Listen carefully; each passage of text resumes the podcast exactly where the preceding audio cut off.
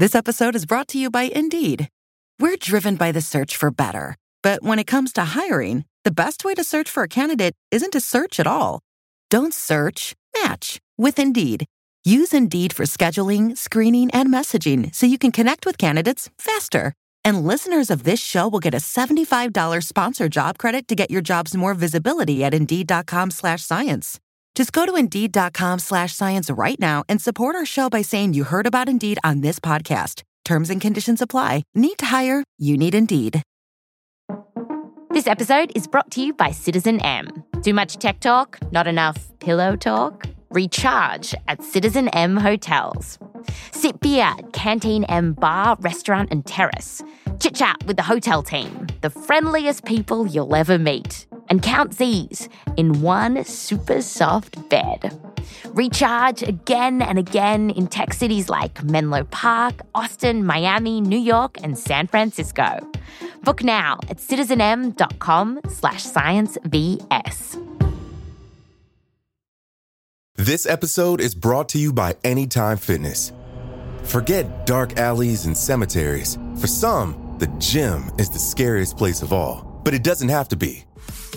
With a personalized plan and expert coaching, Anytime Fitness can help make the gym less frightening. Get more for your gym membership than machines. Get personalized support anytime, anywhere. Visit AnytimeFitness.com to try it for free today. Terms, conditions, and restrictions apply. See website for details. Hi, I'm Wendy Zukerman, and you're listening to Gimlet Media's Science Versus. This is the show where we pit facts against fugitives. On today's show, forensic science. How much can you trust the science being presented in courtrooms? Forensic science uses scientific methods to investigate crime and prosecute people. We've all watched the telly, we know how this works. Hodges ran the formalin fixed tissue sample from Jane Doe 99 through GCMS. There's no traces of ecstasy, but he did find chloral hydrate.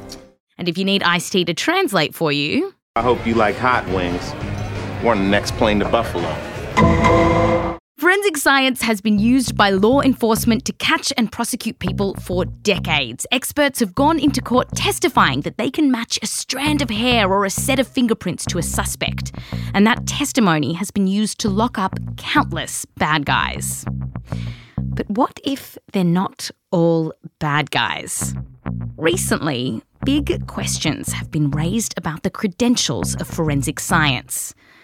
Questions like Is forensic science even a science? Sick burn, huh? Over the last few decades, the United States has freed more than 100 people whose convictions were partly based on forensic science evidence. And that's part of the reason why two of the most trusted science groups in the United States decided to take a critical look at forensic science. The National Academy of Sciences published their report in 2009, and the President's Council of Advisors on Science and Technology published their report earlier this year. Both of these reports questioned the validity of some forensic sciences and pointed out serious shortfalls in expert testimony. So, when it comes to solving crimes, there are lots of CSIs. The CSI New York, Miami, Las Vegas, Cyber. Cyber? Ugh. But then there's science. There are a lot of areas of forensic science, from ballistics to drug testing to fibre analysis. But today we're going to focus on the forensics that relate to the human body. These are some of the oldest forensic sciences, and they've been convincing juries of guilt or innocence for decades. First up, time of death. Using the best science available, how accurately can investigators tell when someone has died? Two, bite marks. Can you match a bite mark to a suspect's teeth? Three, fingerprints. How reliable are they? And four, hair. When a strand of hair is found at a crime scene, can you use a microscopic analysis to find out who left it there? A quick warning today, we're going to be talking about dead bodies and crime. So if you have kids with you, you might want to slip on some earbuds or save this episode for later. Let's start with time of death. One of the first things that forensic scientists are often called in to do at a crime scene is to figure out when someone died. You can check the body's temperature or how stiff it is, or even do an autopsy. But if it's been more than four days, accurately predicting the time of death by just examining the body becomes a lot harder. For times like this, you need to call in a bug expert. Where is the bug man when you need him? They'll inspect the corpse for bugs that move in when the flesh has begun to rot. Sibyl Bucheli is an associate professor of entomology at Sam Houston State University in Texas. Our producer, Kaitlyn Sawrey, and I visited her in her office. Her office door is covered with inspirational posters. If you took all of the veins from your body and laid them from end to end, you would die. When work feels overwhelming, remember that you're going to die. Pretty nice science fact. Handy poster to have. Sibyl is all about bugs. She researches them, and since 2008, police have regularly called Sibyl to check out the bugs at a crime scene. And she gets pretty excited about her work. Ah! I feel that all the time, though. What are we going to do now? Science! Sibyl tells us that if you want to use bugs to tell how long a person has been dead for, you've got to figure out how old the insects that are crawling on the corpse are. Flies turn up on a dead body almost immediately. They'll start eating the body and then they'll really move in. They'll fall in love, they'll start making fly babies called maggots. And when the maggots grow up, they crawl off the body, they make a little shell for themselves, like a cocoon, and then they'll escape out of their shell and fly away. For all the cases I ever do, what I'm looking for are the oldest maggot. And what that's going to tell me is how long that body has had fly activity. Different species will colonize the body at different times. Blowflies, for example, like a fresh corpse, and they can colonize the body really quickly. Now, in the best case scenario for Sibyl, the flies will get to making fly babies right away. They'll lay their eggs, and she will catch the first generation of maggots. From here, Sibyl says that she can date the corpse with remarkable accuracy. I would look at age of the maggot, and then that would get you today. But like that would get you today. Wow. It can, it can. It can get you today. A paper published this year looked at the accuracy of this technique. It models how different conditions, like places and seasons, can affect death estimations using bugs. In the best case, the paper found that reading the bugs on a body got it right to within one day. Change the conditions, though, and the estimations could be wrong by up to 19 days. When would that process not be as like accurate as you'd like it to be? If the death occurred in the winter and the remains were placed outside, there might not be a lot of insects around, and they wouldn't colonize the cadaver until um, temperatures warmed up enough. On top of that, there are always surprises. Like, here's a weird one. There's some evidence that if the victim died with cocaine in their system, the maggots would eat that up and can be found talking someone's ear off at a dance party. No, they don't do that. They don't talk. Actually, when bodies have cocaine in them, there's some evidence to suggest that the maggots will grow up faster than they usually would, and this can affect the assessment of the time of death. Plus, in some cases, flies might get to an injured person before they're even dead. Don't think about that one while you're having breakfast. Sibyl is still uncovering new things about which bugs turn up and when. She and her team are constantly doing experiments researching this, and she told us about one time when her team made a two inch cut into the belly of a corpse. They then buried the body in a shallow grave. And then the team waited for the flies to show up. But this time, a very different bug got to the body first fire ants. They were taking dirt, putting it in the fluids of the wound, and then they would pick up the soggy piece of dirt and bring it back to the nest, possibly to slurp it up later. They were using the dirt as sponges, and they did this for nine days. And then on the ninth day, it rained and it warmed up, and the body blew up like a volcano. Just all the guts came out. And at that point, the fire ants lost their monopoly on, of this small incision and the flies were able to come in and lay eggs. So that's an example where the fire ants could have interfered with the, the estimation by nine days. Wow. And that if you hadn't, if someone, so if, if someone just came into that dead body and just saw the maggots there, they would think, yeah, and they saw like eggs and itty bitty maggots, they would think that that body had been there for, for maximum an hour or two. Given all of these variables the weather, the fire ants, the cocaine researchers are still working out how often they get their estimations for the time of death using bugs wrong. Researchers from Texas A&M University wrote in a paper earlier this year that the accuracy of these estimates, generally speaking, are quote unknown, end quote. Sibyl says that if your entire case rides on an entomologist, a bug expert, then your case is probably really bad. She says you need other types of evidence as well. Bugs are just one tool. Conclusion Using flies to date a body has solid science behind it. We have a good idea of the life cycle of a fly and how quickly they grow once they've infested the body. But since each crime scene is different, you can't always rely on the bugs. Next up, bite marks. Bite marks have been allowed as evidence and routinely accepted in legal systems for decades. They've been used to investigate sexual assault and murder cases around the world, including in Australia, the UK, Norway, and the US. Perhaps the most well known case was of a serial killer, Ted Bundy. Two bite marks found on one of his victims were linked to Ted, and this dental evidence helped secure his conviction. But bite marks had a really unusual entry into US courts. The first ever recorded victim in a bite mark legal case wasn't a person, it was a piece of cheese. Cheese? Yeah. yep. Cheese.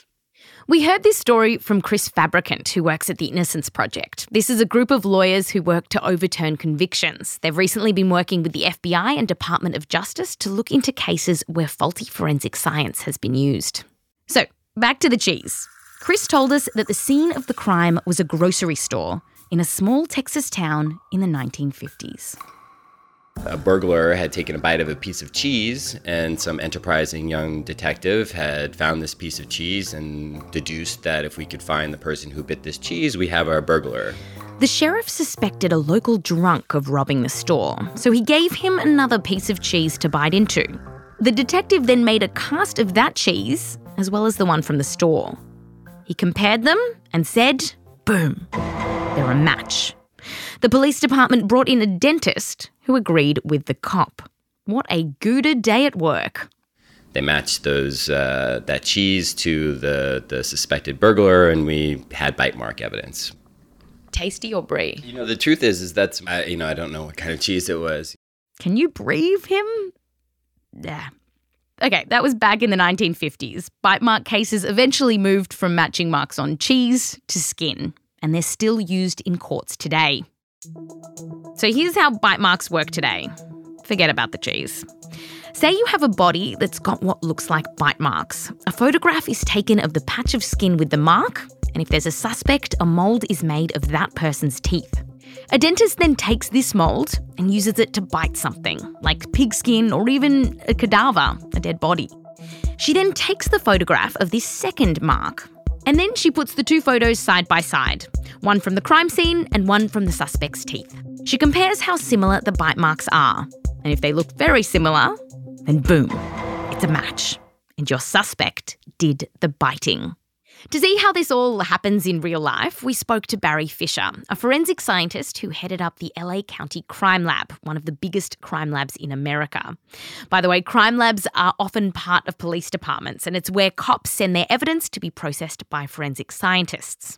Barry is now retired, but he remembers when he first arrived in LA all those years ago. The twinkling lights on the palm trees, it was at night when I got in, were, were magical a la Disneyland. I said, Boy, this is wonderful. This is the place to be. Barry stayed in LA and ended up heading up the crime lab for 22 years. He's now retired. When he was head of the crime lab, he represented the squad as the president of the American Academy of Forensic Sciences. But the thing is, even Bazza has some concerns about bite mark evidence. For one, he told us that if you bite into skin, it bounces back. It can be stretched and contorted. The problem with skin is it's elastic, and uh, it, it's it's not it's a representation of the bite, but it's not going to uh, be an exact rep- representation. Another problem is that you can't reliably tell people's teeth apart. In 2010, a study looked at hundreds of sets of teeth and found, quote, uniqueness cannot be demonstrated, end quote. In a follow up study using more than a thousand 3D scanned sets of teeth, it found again that teeth don't vary that widely from person to person. And there's one more thing you should know. There have been instances that have been reported where uh, some experts have claimed it to be a bite mark, and others have said, uh, no, it's not a bite mark, it's a scratch. Yep, a scratch. Earlier this year, that report by the President's Council of Advisors on Science and Technology wrote on the topic of bite marks that examiners, quote, cannot even consistently agree on whether an injury is a human bite mark, end quote. And so, in April this year, after a six month investigation, the Texas Forensic Science Commission unanimously recommended a moratorium on the use of bite mark analysis until the science improved. But the thing is, the President's Council report, the one we mentioned at the beginning of the show, wrote in September this year that bite mark analysis was so bad that it may not be, quote, salvageable, end quote. And yikes. And yet, despite the overwhelming scientific consensus that bite mark analysis is unreliable, some dentists, rebranding themselves as forensic dentists, have been going into court saying that they are certain that teeth marks found on a body belong to a suspect. Right now, Chris over at the Innocence Project has clients who are on death row because of cases that included bite mark evidence. Halfway through our conversation, he got a call from a colleague about a case he's working on. This is good stuff, yeah.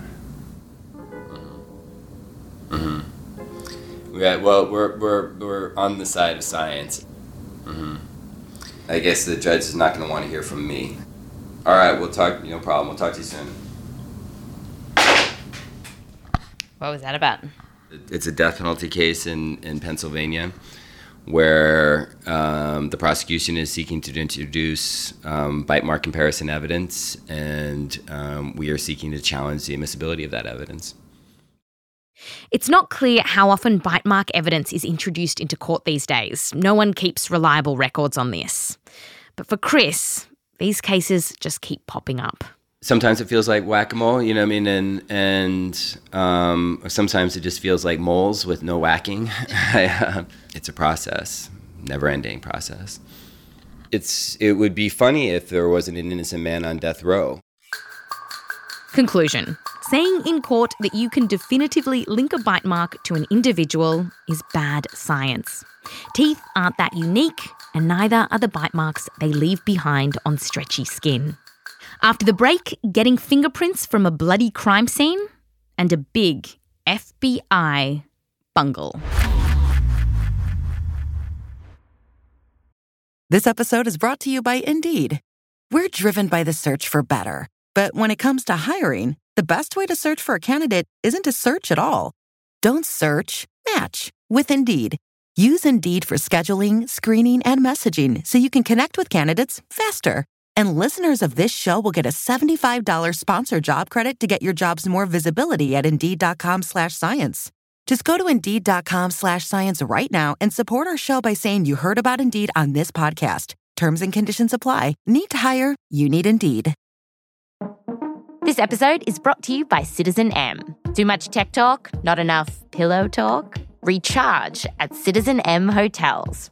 Sit beer at Canteen M bar, restaurant, and terrace. Chit chat with the hotel team, the friendliest people you'll ever meet. And count Z's in one super soft bed. Recharge again and again in tech cities like Menlo Park, Austin, Miami, New York, and San Francisco. Book now at citizenm.com slash sciencevs. This episode is brought to you by Anytime Fitness. Forget dark alleys and cemeteries. For some, the gym is the scariest place of all, but it doesn't have to be. With a personalized plan and expert coaching, Anytime Fitness can help make the gym less frightening. Get more for your gym membership than machines. Get personalized support anytime, anywhere. Visit AnytimeFitness.com to try it for free today. Terms, conditions, and restrictions apply. See website for details. This episode is brought to you by State Farm. You might say all kinds of stuff when things go wrong, but these are the words you really need to remember. Like a good neighbor, State Farm is there. They've got options to fit your unique insurance needs, meaning you can talk to your agent to choose the coverage you need, have coverage options to protect the things you value most. File a claim right on the State Farm mobile app and even reach a real person when you need to talk to someone. Like a good neighbor, State Farm is there. Welcome back. It's time to talk about fingerprints. Fingerprint analysis has been used for more than a century by investigators at crime scenes and prosecutors in court. And it's been used in some pretty amazing cases. Our forensic scientist Barry told us about one of his first cases involving fingerprints. It was from the 1980s. A woman was found dead in East LA. She'd been stabbed, and on her stomach, something was written. Uh, written with some creamy substance. It's spelled out F U C, and then he ran out of room. It was pretty obvious what the perpetrator was trying to, to spell out. Barry found a squeezed out tube of moisturizing cream in the woman's handbag. So his job was to try to get a fingerprint off that tube. But the tube was all crumpled up, so it was tough to get clean prints off it. It was then that he came up with a very clever plan. Barry used to carry around this handy toolbox with all sorts of gadgets, including a syringe. So he put the cap on the tube and closed it tight. Then I stuck the syringe into the bottom of the tube and I pulled out the plunger and I blew it up. It just puffed, puffed right out. It worked. The team was able to get some pretty clean prints off this very crummy tube. It, it just kind of surprised me that how such a simple, obvious thing just did the trick. Barry says the fingerprint on the tube was a match for the woman's boyfriend. And as Barry tells it, when the boyfriend was confronted with the prints, he confessed to the crime. But the question for us is how do forensic scientists know it's a match? On TV, they show fingerprints running up against a database until you hear that satisfying chirp followed by a. Russell Huntley's prints are on the Jupiters. That's not surprising. And if you need Ice T to translate for you. First, spit that lollipop out before I smack it out your mouth. But the science is just a tad more complicated. Fingerprint matching technology doesn't match up an entire fingerprint, swirl for swirl. Instead, they match up certain features on the fingerprint, like the point where the ridges end or split off. And there's no consensus on how many features need to be the same to call two fingerprints a match. Some countries say you need at least 12 points, some say 7 or 16. Still, other countries, like the US, don't have any minimum number at all. This is ultimately because experts don't actually know how unique any of these points on a fingerprint are. Large population studies on the uniqueness of various features on fingerprints haven't been done. Plus, on the TV, these points of similarity are all matched on computers. But like most dreams of technology, where's my jetpack? The technology just isn't that good. At the FBI, one of the best forensic crime labs in the world, there is a database of millions of fingerprints, but it only gets you so far. Here's Barry. We, we haven't gotten to the point where we're relying on computers to say it's an identification. You have what we're still using is a, a human being to have a look at this stuff. So a computer will throw up potential matches. The FBI told us it's typically three. And then it's up to humans to narrow down those matches to an individual. And as Stalin once said, once you've got people, you've got problems. Well, it sounds like something he would say. Which brings us to this guy. My name is uh, Dr. Itiel, and you pronounce ETL like the letters ETL. You know the movie ET? So it's an L. ETL. Yes, perfect. And you can say it a bit faster if you practice it a lot and say ETL. Thank you. Dr. Itiel Dror at the University College London researches cognitive bias in experts, or as he puts it, when smart people do stupid things, when do competent experts make mistakes, not because they're not motivated or drunk or whatever. So, Itiel says that all humans, dumb, smart, drunk, sober, have biases. And this can become a problem when analysing fingerprints. When it's not easy call, it's not clearly a match or not a match, then there's more interpretation subjectivity is involved. It's not totally objective. It's not CSI Hollywood.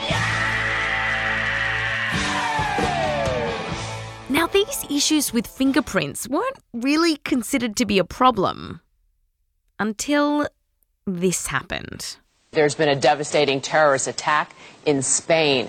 Without warning, a coordinated series of rush hour explosions struck three train stations in Madrid. In March 2004, bombs were detonated on several trains in Madrid, killing around 200 people and leaving more than 1,800 injured. Spanish authorities recovered fingerprints on a bag of detonators and then sent them to the FBI laboratory to help get the culprit. Because, as we mentioned before, the FBI has one of the best forensic laboratories in the world. The FBI ran their prints through their database of millions of fingerprints and it suggested 20 candidates. It was then, as usual, up to the FBI examiner to compare the prints found on the bag to potential matches. One of those 20 potentials was an attorney based in Portland, Oregon, called Brandon Mayfield. The fingerprint examiner claimed there were 15 distinct points on Brandon's fingerprint that matched the ones on the detonator bag. And so the examiner said it was a match. The prints were then sent to three other experts, and all four of them agreed that the print on the detonator matched Brandon's. Meanwhile, the FBI got busy rifling through Brandon's records and surveilling him. They found out that Brandon was Muslim and he defended a convicted terrorist in a child custody case. Soon, Brandon was arrested. But then, around two weeks later, the Spanish authorities said they had found another match for this print a man who, unlike Brandon, was actually in Spain at the time of the bombing. The FBI admitted they screwed up. They offered him $2 million and apologised. Here's Brandon speaking after the fact. I, I honestly felt like I was being framed because I, I hadn't been out of the country for over 10 years. And a year and a half later, the Department of Justice put out a report trying to figure out what went wrong. Their report highlighted a couple of things. First, they pointed out that the prints, Brandon's and the ones found on the bag, had an unusual similarity. That is, they really did have a bunch of matching points. But the FBI also acknowledged that there were some problems in their process. Like at one point in the investigation, this was after the initial match, the fingerprint examiners knew that Brandon had acted as an attorney for a convicted terrorist and that he was Muslim the Department of Justice noted that one of the fingerprint examiners admitted that if the person who had been identified had been a different kind of person, quote, like the Maytag repairman, end quote, the lab might have caught the error. Okay, so Brandon's prints apparently did look a lot like the prints on the detonator bag. But the Department of Justice report noted that examiners began to find more features in the fingerprints that looked similar, which quote, were not really there, end quote. What seemed to be happening was the examiners were focusing on similarities with the fingerprints and they were explaining away the little differences they saw. And then, when other examiners saw the prints, they might have been influenced by what their colleagues thought they saw. Itiel has a phrase for when this kind of thing happens the snowball bias effect it biases more and more elements and more and more people involved. The bias gets very, very big, like a snowball. That's why I call it the bias snowball effect.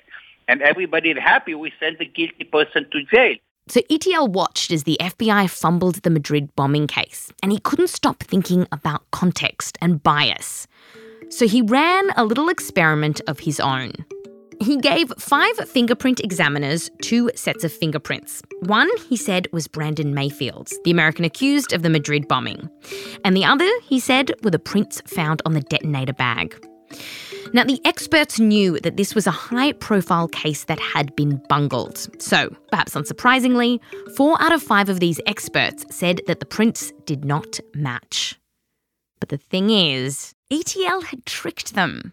He didn't give them Brandon's fingerprints and the prints on the detonator bag. He actually gave each examiner a set of prints from a totally different case. An earlier case that each examiner had worked on and had once said were a match. This meant that thinking they knew the context of a case actually caused four out of five examiners to change their minds about whether two sets of prints were a match. Now, Itiel's study was very small, only five examiners, but it was one of the first to look at how bias and context can affect fingerprint analysis. Since then, other work has also demonstrated that fingerprint examiners can change their analysis depending on different circumstances. Now, it's important to note, though, that these later studies suggest that the impact of subjectivity is not as dramatic as what Itiel found, with four out of five people changing their minds. An FBI study estimates that examiners get it wrong one in every 306 cases. Now, how you feel about that error rate probably depends on where you sit in the courtroom. But Itiel doesn't want us to give up on fingerprints, even though he studies the problems around them. He remains a big fan. Fingerprinting is one of the best forensic science evidence. Conclusion Fingerprint analysis isn't perfect. It's complicated and there is human judgment involved. But still, it is a pretty good way to identify someone. The problem is that it's not as infallible as many people and jurors think. Final stop hair analysis. On TV shows, investigators are always combing through the crime scene, searching for that one telltale strand of hair. Take a look at this hair. I happened to catch a glimpse of this blonde hair in the zipper here. Hair. Detectives want to find a hair so they can match it to a potential suspect. Here's how it works a hair turns up at a crime scene. Examiners look at it under the microscope and then they see if it's similar to someone else's hair, like a suspect's. The idea is that there are teeny tiny differences within hair that are unique to each person. And we're not just splitting hairs here. This has been used in cases where people have been put on death row. For decades, the FBI went around the country training hundreds of experts on how to compare hair samples. Here's an FBI training video from the 1960s. From a microscopic examination of hairs, we can determine race, body area. Hairs recovered from the victim's garment can be compared with hairs from a suspect. The people trained by the FBI then used that expertise in hundreds of cases, helping to put some people on death row. But what can looking at hair under a microscope really tell you about a suspect? Patrick Buzzini is an associate professor of forensic science at Sam Houston State University. He told us that there was good science to tell the difference between whether a hair comes from a human, a cat, or a dog. And Patrick says this is pretty obvious under a microscope. Oh, definitely, uh, yes. I think that the microscope is really the best instrument to make this type of determination. is a must. Okay, so there's good science to show this is a human hair. Where do we start getting into the bad science? What do you mean the bad science? I think you know what I mean. Yes, I was just teasing you, of course. In 2002, a landmark study found that in 9 out of 80 cases where hair examiners had said that two hairs look the same under the microscope, they actually came from different people. So that means 71 out of 80 were right. That's not bad if you're doing a test and you're in primary school, but maybe not so good if you're sitting in a courtroom and your life depends on it. Is it possible to take a hair sample from a crime scene and say, Wendy, this is your hair? Absolutely not. Not at least uh, if uh, there is the possibility that another unknown individual may have originated that hair. And while there might be teeny, seemingly special microscopic features in my hair, there are no good big studies showing how unique those features really are, which means that experts cannot say with any level of confidence that a certain hair came from a particular person. And the Department of Justice agrees. They acknowledge that you can't match a person to a particular strand of hair based on microscopic evidence. The problem is that throughout the 1990s, courtroom experts were claiming that they could match a hair sample to a person. But today, the FBI is acknowledging the problems with hair. In June of this year, the director of the FBI wrote a letter admitting that there were problems with how their examiners were talking about hair comparisons in court. He said, quote, in many cases, we have discovered that the examiners made statements that went beyond the limits of science in ways that put more weight on hair comparison than scientifically appropriate. End quote. Chris Fabricant from the Innocence Project says My favorite example is actually a favorite example from uh, Texas. The hair examiner in that case had said that the chances that uh, somebody apart from the defendant had left the hair at the crime scene were slim to none, and none just left town. As in, the hair examiner said that there is no chance I'm wrong. I know this hair belongs to the suspect. The FBI is now working with the Innocence Project to review more than 3,000 criminal cases that used microscopic hair analysis. As of March last year, the FBI announced that in 268 cases where the FBI testimony was used against a defendant at trial, in 96% of cases, wrong statements were made about hair analysis. 96%. In 33 of those cases, people were sentenced with the death penalty. Nine of those were executed. Five died of other causes while on death row. Conclusion There's no good scientific evidence that you can match a strand of hair to an individual by looking at that hair under the microscope. So, when it comes to forensic science, does it stack up? How accurately can scientists use bugs to tell when someone died? Well, under ideal conditions, they can nail the time of death to the day.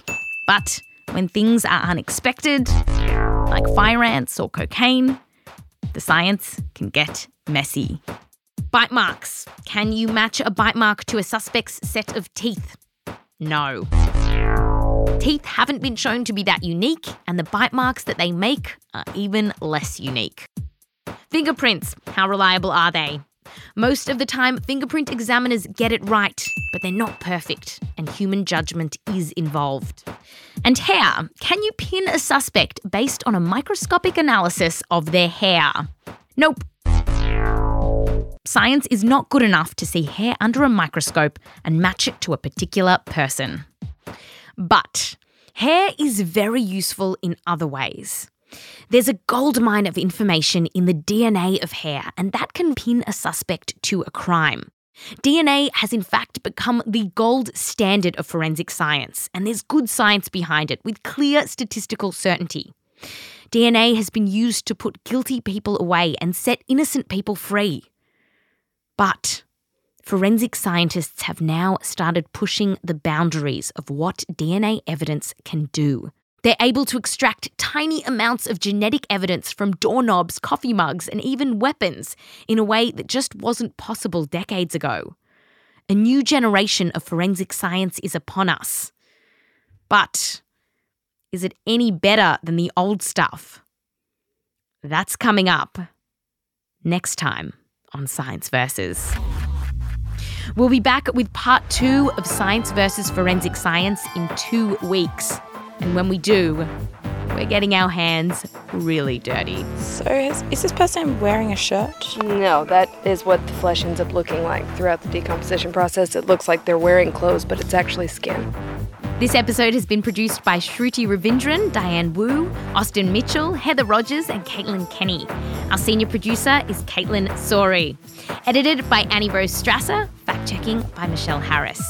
Sound design and music production is by Matthew Boll. This has been mixed by Martin Peralta and Bobby Lord. Music written by Bobby Lord. I'm Wendy Zukerman. Fact to you next time.